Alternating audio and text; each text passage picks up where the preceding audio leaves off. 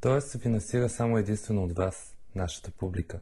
Ако ви хареса това, което предстои да чуете и вярвате в нуждата от независими и свободни медии, подкрепете ни на toest.bg.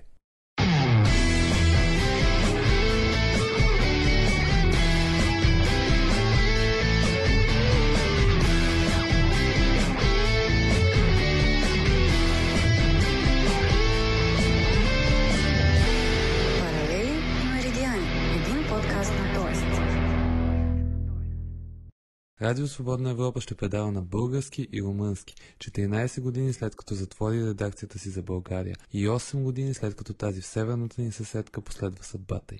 Надяваме се, че нашето покритие, осъществено от местни журналисти, ще помогне за ръст на свободната преса, ще промотира демократичните ценности и институции, ще насърчи информираната дискусия в двете страни за мястото им в НАТО, Европейския съюз и други западни организации. Очакваме да си сътрудничим с местни независими медии и с гражданското общество. Така президента на Свободна Европа Томас Кент, цитиран от вестник Капитал, аргументира решението. Миналата седмица стана ясно, че Иван Бедров, дългогодишен журналист в Клуб Z, РЕТВ и БТВ и коментатор в Deutsche Welle ще ръководи офиса в София. Къде сбъркахме и защо отново имаме нужда от свободна Европа? На този въпрос ще потърсим отговор заедно с бившите кадри на радиото Татьяна Ваксберг и Аман Бабикян. И тъй като журналистика на български се прави извън пределите на страната не само от свободна Европа, ще отпътуваме за Австралия. Там по държавното радио SBS от 41 години веднъж седмично върви българско предаване. За темите, които се обсъждат, въпросите, които вълнуват българите в чужбина и подпомагането на общностите на иммигрантите да получат свое място в медийния дискурс, разговаряме с Фили Ладжман, която е изпълнителен продуцент на българското предаване по SBS. Всичко това под шапката на Международния ден за универсален достъп до информация, който отбелязваме на 28 септември в рубриката Паралели. Паралели 28 септември 2016 година. За първи път се отбелязва Международния ден за универсалния достъп до информация, прият с резолюция на ЮНЕСКО от 3 ноември 2015. Във въведението към документа правото на информация бива дефинирано последния начин. Универсалното право на информация е от съществено значение за обществото, за да функционира то демократично, както и за благосъстоянието на всеки човек. Свободата на информация или правото на информация са фундаментална част от основното право на свобода на изразяване. То е установено като право в член 19 на Всеобщата декларация за правата на човека от 1966, която гласи, че основното право на свобода на изказа обхваща свободата да търси, получава и разпространява информация и идеи чрез всяка медия и независимо от границите. Осигурено ли ни е това фундаментално право в България днес? До каква информация имаме достъп и може ли рестарта на Радио Свободна Европа да допринесе за независимостта на разпространителите й?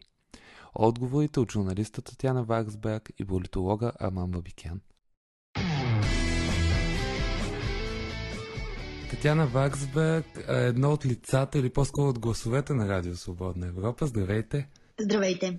Да ви попитам, 14 години след като българската редакция на радиото затвори врати, тя отново се връща и радиото отново ще излъчва на български язик. Това е една добра новина ли или по-скоро една тъжна констатация, че отново имаме нужда от Радио Свободна Европа? И двете. Аз го възприемам като освежаващ шамар. Шамар, защото очевидно за 14 години българската медийна свобода, вместо да прогресира, е регресирала но освежаващ, защото може би това ще ни помогне да се огледаме, да видим къде се намираме и може би да намерим сили да продължим да постигнем нещо с собствени сили в сферата на свободата на изразяване. Как, как премина еволюцията на радиото през вашите очи и през вашият опит от преди 89-та, след това през първите години на демокрацията до затварянето на българската редакция през 2004-та? А, аз съм била ученичка преди 89-та година и съм участвала в живота на радиото само като слушател. Тогава малкото, което помня от радиото преди да падне Берлинската стена е един кошмарен звук на заглушаване, едно пилкане, през което до теб долитат думите, които ти всъщност очакваш да, очакваш да чуеш и очакваш те да ти разкажат една история. Тази история никога не достигаше до слушателите в цялостен вид, защото беше нарушавано излъчването. Вие знаете, че Държавна сигурност заглушаваше чуждестранните радиостанции. След като падна Берлинската стена, радиото спря да бъде заглушавано на първо място, а след това получи и УКВ частоти, но те не бяха УКВ частоти за територията на цяла България. Мисля, че излъчвахме, излъчваха, все още не участвам в радиото, излъчваха само на територията на 6 или на 7 бивши окръга. Аз започнах работа в Свободна Европа през 1995 година и а, това вече беше една коренно различна, коренно различна среда. Тя беше свободна. Но пак свободна, като казваме, трябва да го чуваме с съответните условности. Например, имаше а, много вестници, имаше много радиано, да кажем, нямаше никакви телевизии само два канала имаше на държавната телевизия, на която тогава никой дори не изменяваше и нуждата да бъде обществена. А, докато сега виждате, става дума за десетки телевизии, широкопрофилни, тематични, преводни, но това всъщност как изглеждаше свободна Европа през 90-те години и началото на 21 век, точно преди да бъде преустановено нейното излъчване, си заслужава да се вгледаме в онзи период, за да го сравним с днешния например, струва ми се, че неща, че картината може да бъде обяснена през погледа на това какво се случи с радиостанциите, да кажем.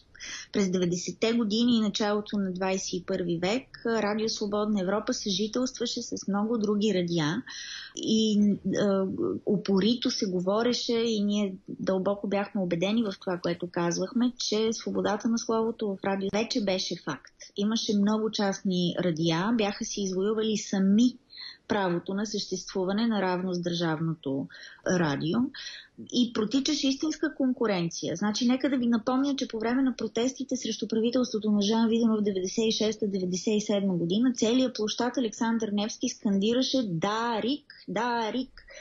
Това означава, че поне към а, онзи момент е съществувало обществено доверие поне към една частна медия, а, частна радиостанция. И то такова доверие, което да е било способно да събере единодушно обществената енергия в своя подкрепа. В момента това, което виждаме днес, частните радиа са във видим опадък. И то особено у нези от тях, които имат информационен профил. Значи има данни на Евробарометър, според които само 2% от българите са склонни да научават международните новини от радиостанции от каквато и да било радиостанция. А, това е въпрос, който ме вълнува от доста време, защото изразява несъответствие между качество на предлаганата услуга и търсене на качеството. А, значи Националното радио, според мен, предоставя една всестранна, почтена, професионално поднесена информация и казвам това дори дори и за това радио, което успя да прогони Лили Маринкова, което е непростим акт на политическа и професионална цензура, но въпреки това намирам, че в радиото останаха онези професионалисти, които да предоставят достатъчно качествена информация. Само, че както разбираме от социолозите, публиката изобщо не се бори да получава такава информация, след като не я не я слуша. Значи българите много по-малко от, от европейците слушат радиостанции по принцип. Да, българи и румънци слушат а, около 20%. Това са най-низките проценти всъщност за целия Европейски съюз по официална а, информация. Нямах точните числа. А, това е за мен а, въпрос, който си заслужава да бъде непрекъснато обсъждан заради това, че той показва някаква симптоматика, която протича сред слушателите, сред потенциалните слушатели, а не сред тези, които произвеждат продукта. Продукта съществува и продукта е качествен. В контекста на това, което казвате за националното радио, Радио Свободна Европа днес със сигурност, като започне да излъчва отново, няма да бъде заглушавано, но какъв е шанса и каква е опасността по-скоро то да бъде надвикано? Много хубав въпрос да бъде надвикано. А, да бъде надвикано със сигурност. Значи, нека да си спомним, че а, таланта е този, който а, работи тихо. Онова, което е кресливо, е бездарието. Така че в това, че тя ще бъде надвикана, аз нямам абсолютно никакви съмнения. Но бих по-скоро, вместо да правим такива черни прогнози, които ми се виждат някак е, очевидни. Бих по-скоро продължила това сравняване на нещата тогава към 2004, когато радиото прекрати излъчванията си и сега 2018, защото освен в публиката настъпи огромна промяна и вътре сред хората, които произвеждат медийния продукт. Това, например, се случи в пресата. Не се случи в радиото, но се случи в пресата. Значи, по времето на предишната свободна Европа, вестниците пребиваваха в истинска конкуренция за тираж. Това имаше своите минуси, разбира се, но климатът в разпространението тогава беше много по-различен от днешния воинстващ и а, безнаказан монопол. А, тогава продажбите на вестниците бяха в стотици хиляди, се измерваха. Сега тиражите отиват за претопяване. Това е публична тайна. Значи пак според изследване, пак на Евробарометър, само 3% от хората ще си купят вестник, ако им се наложи да се ориентират в някоя политическа новина. Това е катастрофа. Това е пълен провал на понятието за прес. И тук обаче, за разлика от случая с радиостанциите, където става дума за нежелание на публиката да получи качествена информация, в случая с печата мога да кажа обаче, че спада в доверието е обясним по друг начин, видиме с просто око, читателя просто си отмъсти. Отмъсти си за това, че го лъжат или за да сме честни, нека да кажем, заради това, че повечето вестници го лъжеха. И вярно, че покрай нали, желанието да, се, да, да накаже а, истински виновните, той наказа и така единици издания, които не бяха се злепоставили. Но а, а, във всички случаи факта си е факт. Днешната свободна Европа идва да се бори не с различни медии, тя идва да се бори с нещо съвършенно различно, с недоверието към пресата като такава с институцията свободен печат, а, с представата за институцията а, свободен печат. И това парадоксално я прави много по-близка до онази свободна Европа от времето на студената война, отколкото на свободна Европа от времето на зората на демокрацията. Искам да вметна само нещо във връзка с пресата. Тиражите на вестниците падат и падат не само в България.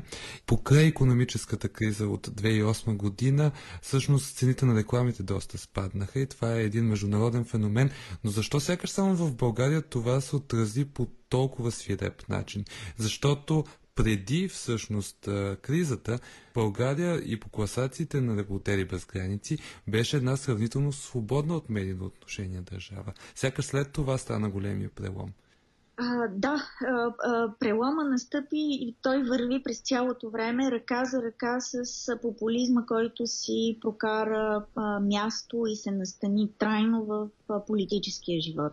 Колкото повече настъпваше популизма в политиката, толкова повече пресата загубваше почва под краката си и търсеше много повече начин да влезе в някаква сплав с а, а, властта, вместо да продължава да търси начин да бъде взискателна към тази власт, т.е. да бъде нейн коректив, както е прието да се казва.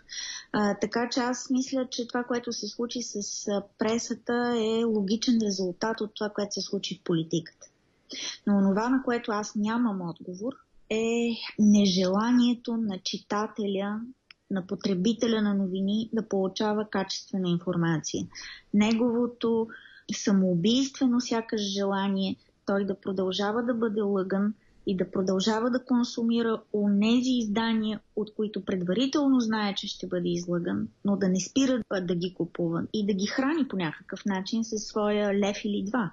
Може би ще използвам предишната си метафора, че по-лесно се чува този, който вика, отколкото този, който говори спокойно.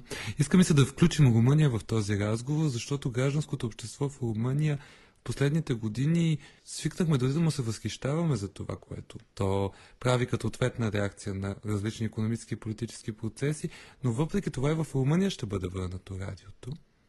Бих включила наистина Румъния в този разговор, но в следната призма, че това вървене на България в комплект с Румъния беше преживяно преди десетина години и повече като тежък провал. Преди 10-20 години България се измерваше себе си с съвсем други страни от Източна Европа.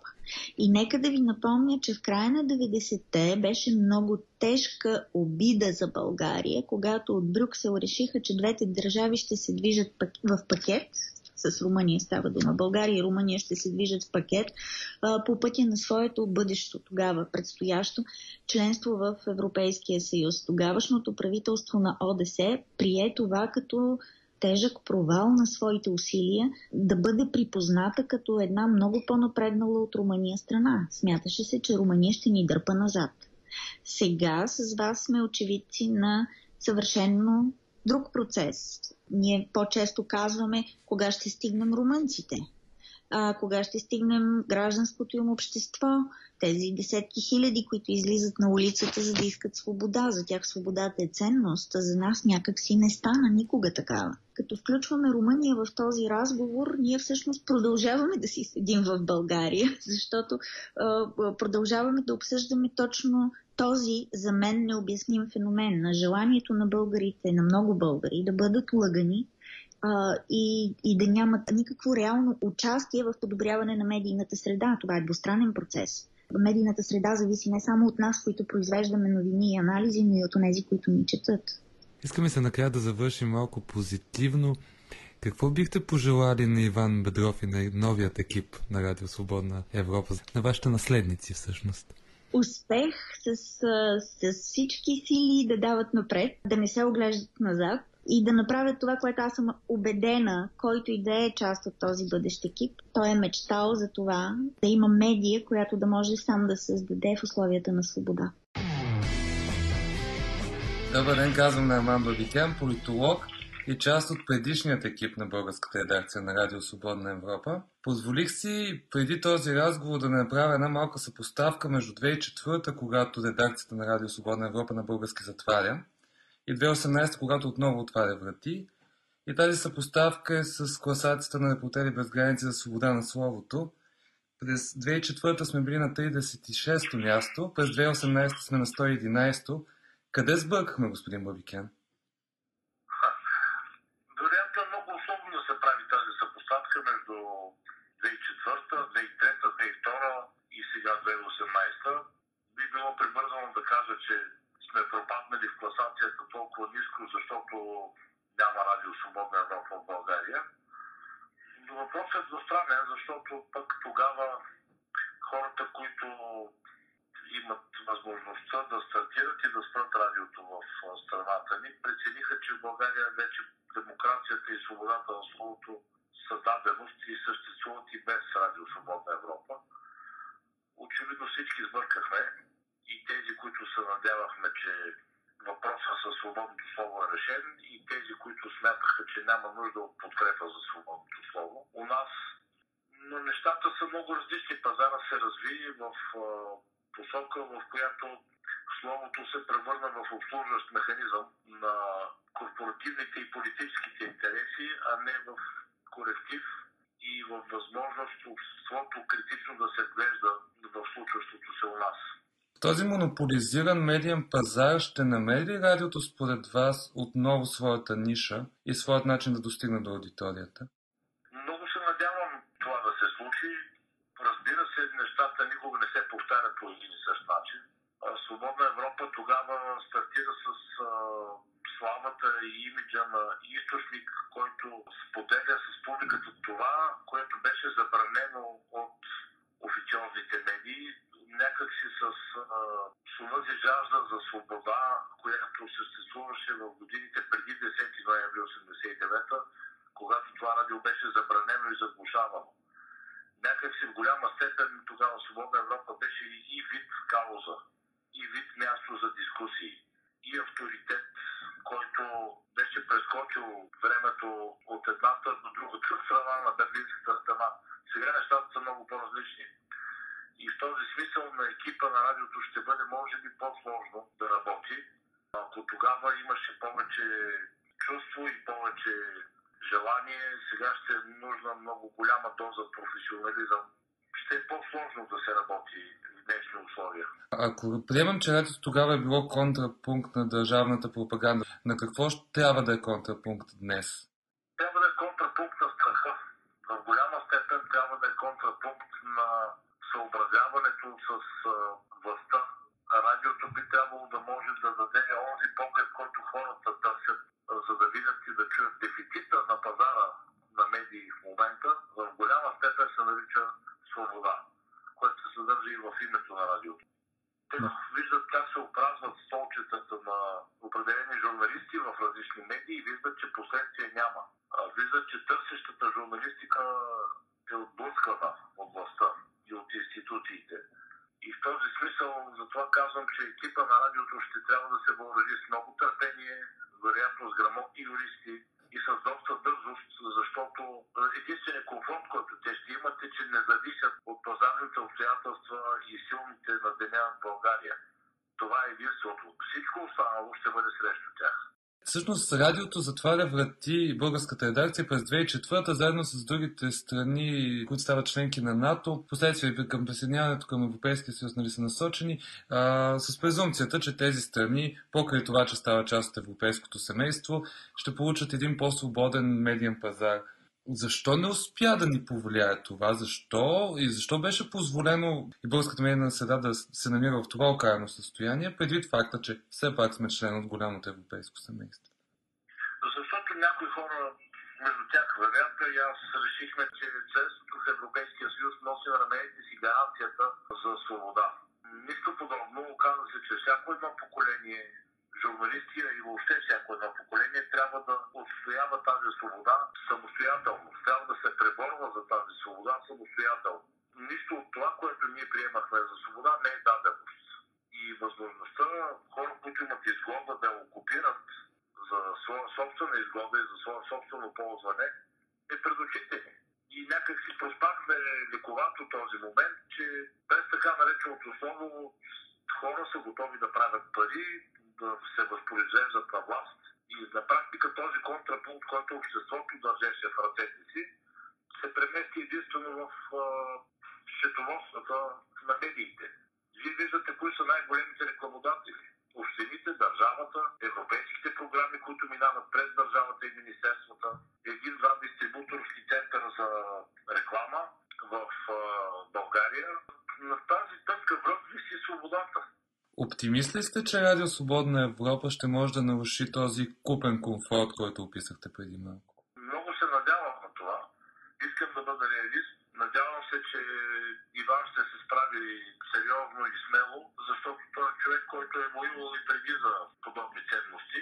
Надявам се да запазят баланс и да намерят сили да пазят преди всичко свободата, а не политическия цвят. Знам колко е трудно това, често съм получавал обвинения и аз самия в тази посока. Свободата е нещо много по-цялостно. Свободата на мнение е букета от мнения и именно това трябва да се запази. В момента в България имаме медии, които са на страната на властта, медии, които са срещу властта, защото кръжат около определени кръгове. Всички знаем имената. Дали са медиите около кръга капитала или медиите около кръга Пеневски и така нататък, няма никакво значение когато една медия е в кръг, тя създава ограничения. И дали единият кръг е огледален противовес на другия кръг, това не променя средата. Средата и свободата са полифония. Ние загубихме полифонията в медиите. Споменахме Иван Бедров, който е избран за изпълнителен директор всъщност на редакцията за България. Има ли все още това поколение достатъчно много действащи активни журналисти, които отстояват свободата и които могат да заемат едно сериозно място в такава медия, каквато е Радио Свободна Европа? Аз се надявам, че Иван. Надявам се, че Иван ще успее. А, пак казвам, защото това е трудна задача. На времето също беше трудно. А, сега е трудно по различен начин и аз наистина му желая успех. Обеден съм, че всяко поколение дава своите талантливи пера и питащи микрофони, а не ръце, които просто държат микрофона. Радио Свободна Европа винаги е било такова радио. Радиото, което дава анализа, радиото, което не просто държи микрофона, а задава въпросите. Точно тези въпроси, които са в главата на хората, а не онези, които са пробутани на листче предварително на събеседника. Много вярвам, че Иван ще носи свободата и ще успее да създаде територия, в която свободата ще бъде ценност, поставена на върха. Струва си всеки, който може да му помогне, защото не е по силите на един човек. А в поколението журналисти с днешна дата, със сигурност да, има талантливи журналисти, просто трябва да получат възможност. С тази позитивна нотка ще завършим този разговор. Остава да си пожелаем, че Радио Свободна Европа, освен свобода, ще ни донесе малко повече смелост. А, мам Бабикян, благодаря много. Благодаря ви. Меридиани.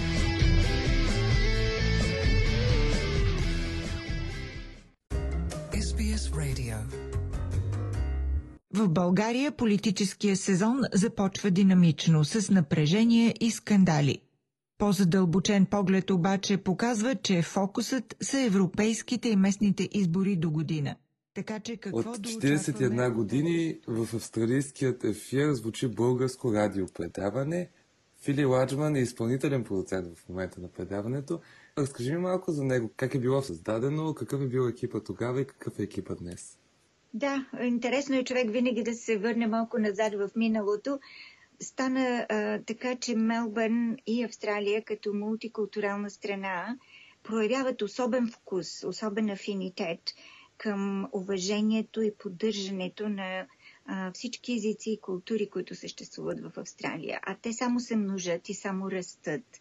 И така, ако човек погледне, можем да, да разберем защо самото SBS радио, като специална медия, която поддържа и дава платформа на всички тези култури и езици, също се разраства и също набира повече инерция, сили, повече аудитория. Българската програма е създадена само две години след като е основано самото радио, като мултикултурална радиостанция в Австралия. Тя отначало се излъчвала от два центъра в Сидни и в Мелбърн. После се обединяват и стават една обща радиостанция, каквато сме и сега. Ние сме вече не само радиостанция, имаме и телевизия, SBS. Но така, българската програма, българската общност тук е била много активна преди 40 години, за да се обедини, да излъчи хора, които са способни да правят радиопредаване, имат желанието, имат и времето и така са основали програмата. Защитили са своите изисквания към това да присъстват в ефира на Австралия и вече 40 години не отстъпваме това право. Много е приятно. Хората, които са основали радиото а, преди 40 години, 40 години се навършиха миналата година, а, 2017, което автоматично означава, че българската програма в SBS радио, основана 1977 година, събират се няколко ентусиасти, хора, които са големи родолюбци и патриоти и слагат програмата в ефира на Австралия – между тези имена искам да спомена прословутата българска оперна звезда Надя Афеян, заедно с нейния съпруг. Те са в първата редакция, така да се каже, в екипа на първата редакция. И оттам нататък вече след тях други хора са поели ръководството на редакцията. Последните две-три десетилетия, бих казала, редакцията винаги е ръководена от професионални журналисти, защото с иммиграционния поток от България започва да идват все повече хора, които са квалифицирани за такава работа. И аз включително съм една от тях. Аз съм биш телевизионен работник. Била съм редактор в Българска национална телевизия преди много години. И като дойдох тук, се отвори възможността да поема програмата. И срам не срам трябва да кажа, че вече 25 години имам това удоволствие да бъда изпълнителен продуцент на програмата и водещ. Всъщност SBS е обществена медия. Колко програми на колко различни езици се излъчват по радиото? SBS е държавна медия. Тя се спонсорира от австралийското правителство и винаги е била спонсорирана от австралийското правителство. Но общностите, които живеят в Австралия, имат право на глас, когато става дума а, как да се ръководи програмата, какви а, проблеми да бъдат а, дискутирани по програмата, но като цяло програмата е финансирана от правителството и е задължена да следва някои правителствени изисквания за формат, за продължителност и така нататък. Може да кажете някои от изискванията? Да, от, например, от гледна точка на формат, например, сме длъжни в програмата да имаме новинарски блок, след което сме длъжни да покриеме актуални теми а, от австралийската действителност, от австралийския начин на живот, включително изменения в закони, изменения в правила, а, информация за а, начина на живот тук или за това а, какви политически събития се случват. И след което имаме вече пък свободата да включим а, информация и материали от всякъде другаде, включително и от това, което наричат Homeland или родината или мястото, откъдето идват говорящите на този език. Това са основните изисквания. Има баланс на темите. Какви са темите от България, които обсъждате и които всъщност вълнуват българите в Австралия? Темите от България са предимно политически, което е много интересен феномен. Българите излезли от България, независимо колко отдавна, продължават да се вълнуват от политическото състояние на страната. Защото в крайна сметка то определя всичко друго. От това как се ръководи страната, зависи на какъв стандарт на живот са подложени българите, на това на какво развитие предстои пред България като държава от Европейския съюз, отношенията и с другите страни в света и даже ако щете и решението на хората дали да емигрират от страната или да останат там. Не случайно, както казах и преди, българската общност в Австралия продължава да расте, а това, въпреки звучи оптимистично, е всъщност един малко песимистичен факт. Българската общност в Австралия с какви други инициативи осъществява заедно и какво, по какъв друг начин австралийското правителство подкрепя това общността да не губи своята идентичност? Австралийското правителство, както казах, е много толерантно и много щедро в подкрепата си към всички културни и етнически общности в Австралия. В аспект на, специално на българската общност мога да кажа, че се получават грантове, получават се специални фондове за развитие на определени проекти. Ако трябва да се направи проучване, примерно за историята на българската общност, може да се получи грант за, за такъв проект. Но основните спонсорирания, на които са подложени повечето общности, в това число и българската, са примерно Австралия финансира създаване на български училища. И ние в почти всеки столичен австралийски град имаме българско училище, което е чудесно. Тези а, български училища са не само за поддържане на езика и на културата, но те са признати и в а, средното образование на Австралия като предмет. Български язик е признат като предмет, който влиза в а, бала на дипломите на завършващите средно образование, което е едно голямо преимущество и една голяма мотивация за родените тук българчета да учат български и да го усъвършенстват. Имам и други примери, които бих могла да дам. Например, има групи, които се занимават с поддържане на българския фолклор, на българската танцова или музикална традиция. Тези групи също получават поддръжка от държавата. Не говоря за големи суми, но все пак това е едно признание, че ги има и че се уважава тяхната дейност. Да се върнем на радиопредаването къде и колко често могат да го слушат българите по света? Така, сега значи българският език е един от тези 68 езика, на които предава радио SBS. SBS означава Special Broadcasting Services. Българската програма се излъчва на живо в петък от 6 до 7 вечерта, веднъж в седмицата. Но веднага след това тя веднага се явява онлайн. Там стои до следващото издание. Т.е. от петък до петък нашата програма може да бъде намерена на sbs.radio.com.au. SBS също публикува много от материалите, които излъчва в програмата на. Ние имаме и много подкасти. Така че по всяко време, но независимо в коя точка на дъмното кълбо се намират българите, могат да ни чуят през интернет. И накрая да те попитам като журналист, с предишните ми събеседници говорихме за завръщането на българската редакция на Радио Свободна Европа. Какво е твоето мнение за какво е знак това, че Радио Свободна Европа 14 години след като затвори врати в България, отново ще излъчва на български язик? Мисля, че никой не, не може да сбърка в интерпретацията на, на тази новина. Ясно е, че нещата в медийното пространство на България не са добре и не, са, не се развиват по начина, по който трябва да се развиват медиите в една демократична страна.